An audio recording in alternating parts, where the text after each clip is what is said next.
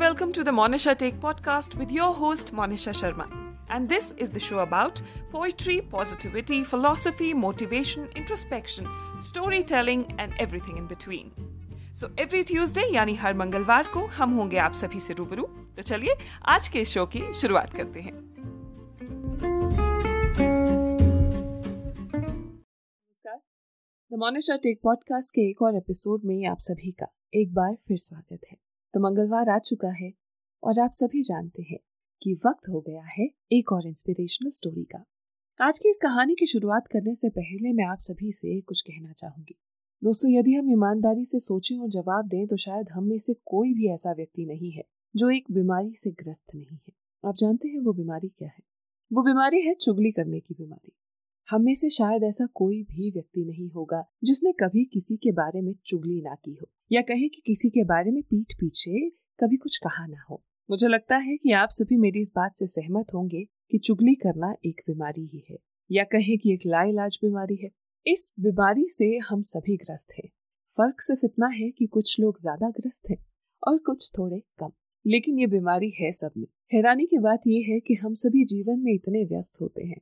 हमसे कोई भी कभी कुछ पूछ ले, कोई काम दे दे तो हम हमेशा जवाब में ये कह देते हैं कि हमारे पास तो वक्त नहीं है। और शायद ये सच भी है। सबका लाइफस्टाइल आज के समय में इतना बिज़ी हो चुका है कि शायद हम एक दूसरे के लिए भी वक्त नहीं निकाल पाते हैं।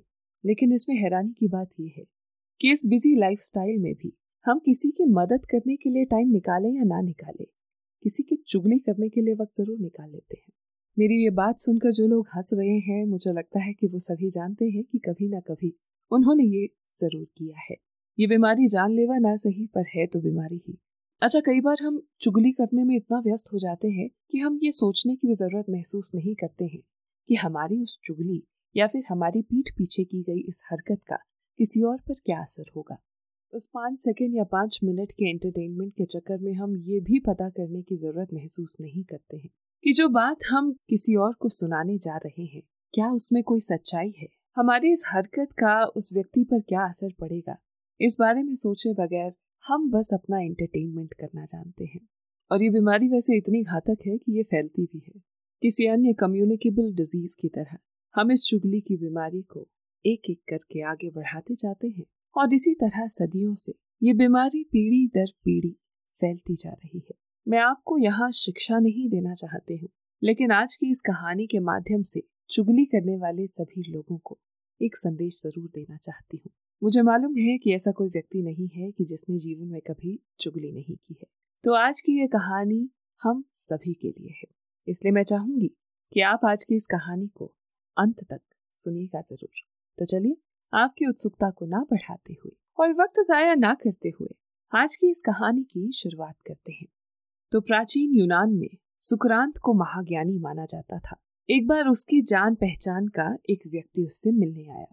व्यक्ति ने आते ही उससे कहा, क्या आप जानते हैं, मैंने आपके दोस्त के बारे में क्या सुना?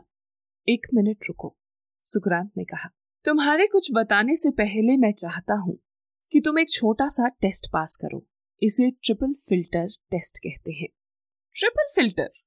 हाँ सही सुना तुमने सुक्रांत ने बोलना जारी रखा, इससे पहले कि तुम मेरे दोस्त के बारे में मुझे कुछ बताओ अच्छा होगा कि हम कुछ समय लें।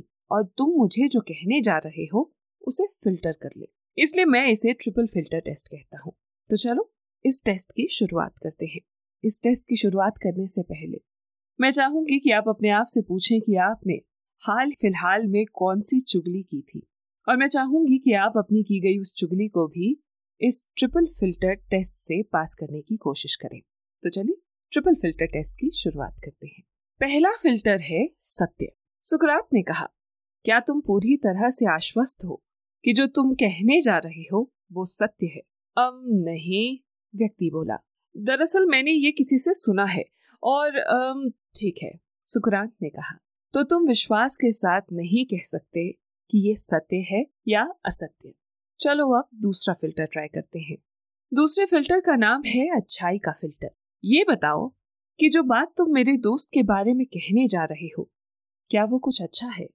नहीं बल्कि ये तो उसके उलट है सुक्रांत ने कहा। तो तुम मुझे कुछ बुरा बताने वाले हो लेकिन तुम आश्वस्त नहीं हो कि वो सत्य है। चलो कोई बात नहीं। तुम अभी भी टेस्ट पास कर सकते हो क्योंकि अभी भी एक फ़िल्टर बचा हुआ है। इस आखिरी फ़िल्टर का नाम है उपयोगिता का फ़िल्टर। अब तुम मुझे ये बताओ कि मेरे दोस्त के बारे में जो तुम मुझे बताने वाले हो क्या वो मेरे लिए उपयोगी है? अम, नहीं कुछ खास तो नहीं। अच्छा सुकरात ने अपनी बात पूरी की। यदि जो तुम मुझे बताने वाले हो, वो ना सत्य है, ना अच्छा और ना ही उपयोगी। तो उसे सुनने का क्या लाभ? इतना कहते हुए सुकरात वापस अपने काम में व्यस्त हो गया। तो दोस्तों, आज की इस कहानी को चुगली नाम की बीमारी का इलाज समझ लेते हैं।